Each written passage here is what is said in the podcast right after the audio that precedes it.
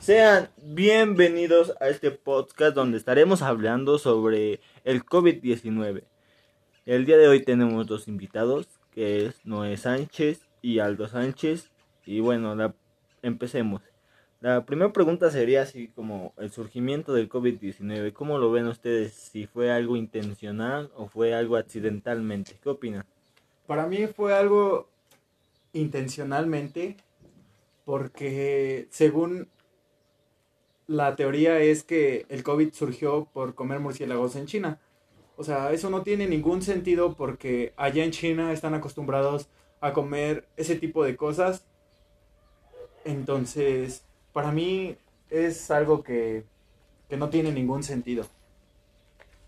Pues desde mi punto de vista creo que fue algo accidentalmente, ya que no creo que el gobierno este crearía ese virus para perjudicar a las personas.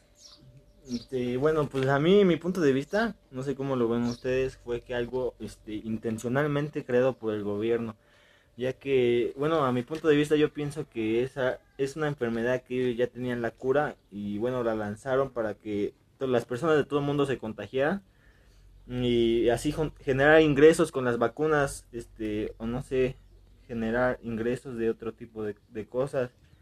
Y pues se me hace algo raro que China este, se haya recuperado muy rápido eh, de esta enfermedad y, y, que haya tenido la vacuna específicamente ese país. Entonces pues se me hace algo intencional. Y bueno, ¿cómo nos afectó el COVID-19 muchachos? Pues a mí me afectó este, eh, académicamente y económicamente ya que pues no había trabajo, mi, mi papá se las veía duras para, para conseguir dinero o para conseguir algún trabajo.